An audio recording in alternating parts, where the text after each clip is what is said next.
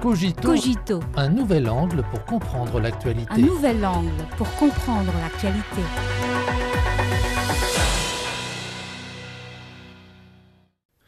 Bienvenue à Cogito. Lors d'une récente réunion des ministres des Finances et des banquiers centraux du G7, la secrétaire au Trésor des États-Unis, Janet Yellen, a appelé à une action coordonnée contre la coercition économique de la Chine. C'est encore la rhétorique d'un voleur qui crie au voleur pour savoir qui est un vieux routier de la coercition économique et qui en est la victime. Les faits disent long. S'agissant de la coercition dans les relations internationales, le concept lui-même a été inventé et pratiqué par les États-Unis depuis 1971, date à laquelle Alexander George, professeur à l'université de Stanford, a introduit pour la première fois le concept de diplomatie coercitive pour résumer la politique américaine à l'écart du Laos, de Cuba et du Vietnam. L'essentiel de ce concept, c'est que les États-Unis recourent à la menace de la force, à l'isolement politique, aux sanctions économiques et au blocus technologique pour forcer d'autres pays à effectuer des changements conformément aux exigences américaines afin de préserver au maximum leur hégémonie. Il est donc clair que la coercition économique qui fait partie de la diplomatie coercitive des États-Unis est l'apanage de ce pays. La Chine a toujours encouragé la construction d'une économie mondiale ouverte et ne s'est jamais engagée dans la coercition économique à laquelle elle est fermement opposée. Or, les États-Unis cherchent à coller cette étiquette à la Chine à la moindre occasion. Comme l'ont souligné certains analystes, les États-Unis veulent obtenir un contrepoids de toutes pièces dans la coopération et les négociations avec la Chine dans les domaines économiques, commerciaux et financiers et utiliser une accusation inventée de toutes pièces pour forcer la Chine à jeter du lest.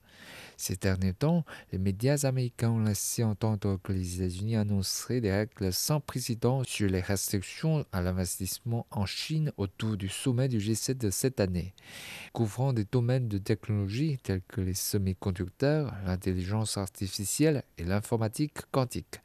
Si ces informations sont vraies, il s'agira d'un nouvel exemple de la coercition économique exercée par les États-Unis à l'encontre de la Chine pour freiner son développement. En fait, le blocus technologique est un jeu favori auquel les États-Unis recourent pour pratiquer la coercition économique. En août 2022, la loi américaine sur les bus et la science est entrée en vigueur avec certaines dispositions qui empêchent les entreprises de mener des activités économiques, commerciales et d'investissement normales en Chine. L'industrie américaine des semi-conducteurs a pointé du doigt les actes tyranniques des États-Unis qui abusent du concept de sécurité nationale et sapent l'écologie de l'industrie mondiale des semi-conducteurs. Le gouvernement américain devrait définir clairement ce qu'est la sécurité nationale et être transparent et prévisible, ont martelé les professionnels de l'industrie.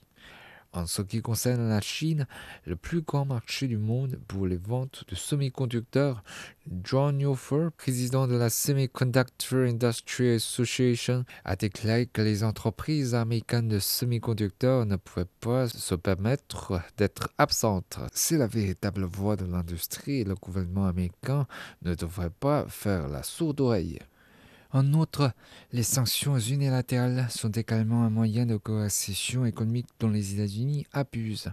Les États-Unis ont concocté divers prétextes pour supprimer les entreprises chinoises de haute technologie compétitives au niveau international et ont inscrit plus de 1000 entreprises chinoises sur leur liste de sanctions. Globalement, les États-Unis ont jusqu'à présent imposé des sanctions économiques unilatérales à près de 40 pays dans le monde, affectant près de la de la population mondiale.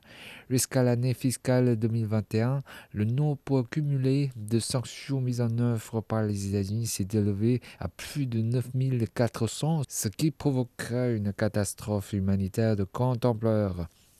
Une analyse de la Brookings Institution estime qu'au plus fort de l'épidémie de la Covid en Iran, l'impact des sanctions américaines pourrait avoir causé jusqu'à 13 000 décès.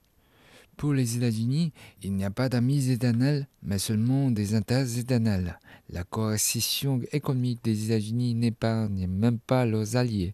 Historiquement, des entreprises des alliés de l'oncle Sam, comme le japonais Toshiba, l'allemand Siemens et le français Alstom, ont été supprimées par les États-Unis chaque fois qu'elles ont défié les intérêts de ces derniers.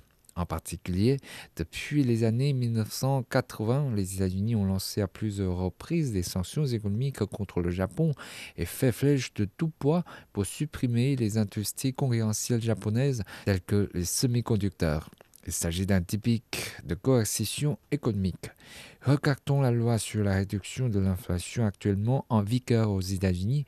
Certains analystes affirment qu'en accordant des subventions et des crédits d'impôt injustes pour soutenir les produits énergétiques propres fabriqués localement, les États-Unis obligent les entreprises étrangères à choisir entre la discrimination sur le marché et l'investissement aux États-Unis. Les États-Unis utilisent la loi sur la réduction de l'inflation pour forcer les entreprises européennes à délocaliser leurs chaînes de production aux États-Unis. De quoi s'agit-il si ce n'est de coercition économique? Le sommet du G7 se tiendra bientôt et de nombreux membres de ce club sont victimes de la coercition économique des États-Unis. Si les États membres doivent mettre à l'ordre du jour du sommet la question de la coercition économique, il leur vaut mieux de penser d'abord à leurs propres expériences et de dénoncer ce que font les États-Unis au lieu de devenir aveuglément complices.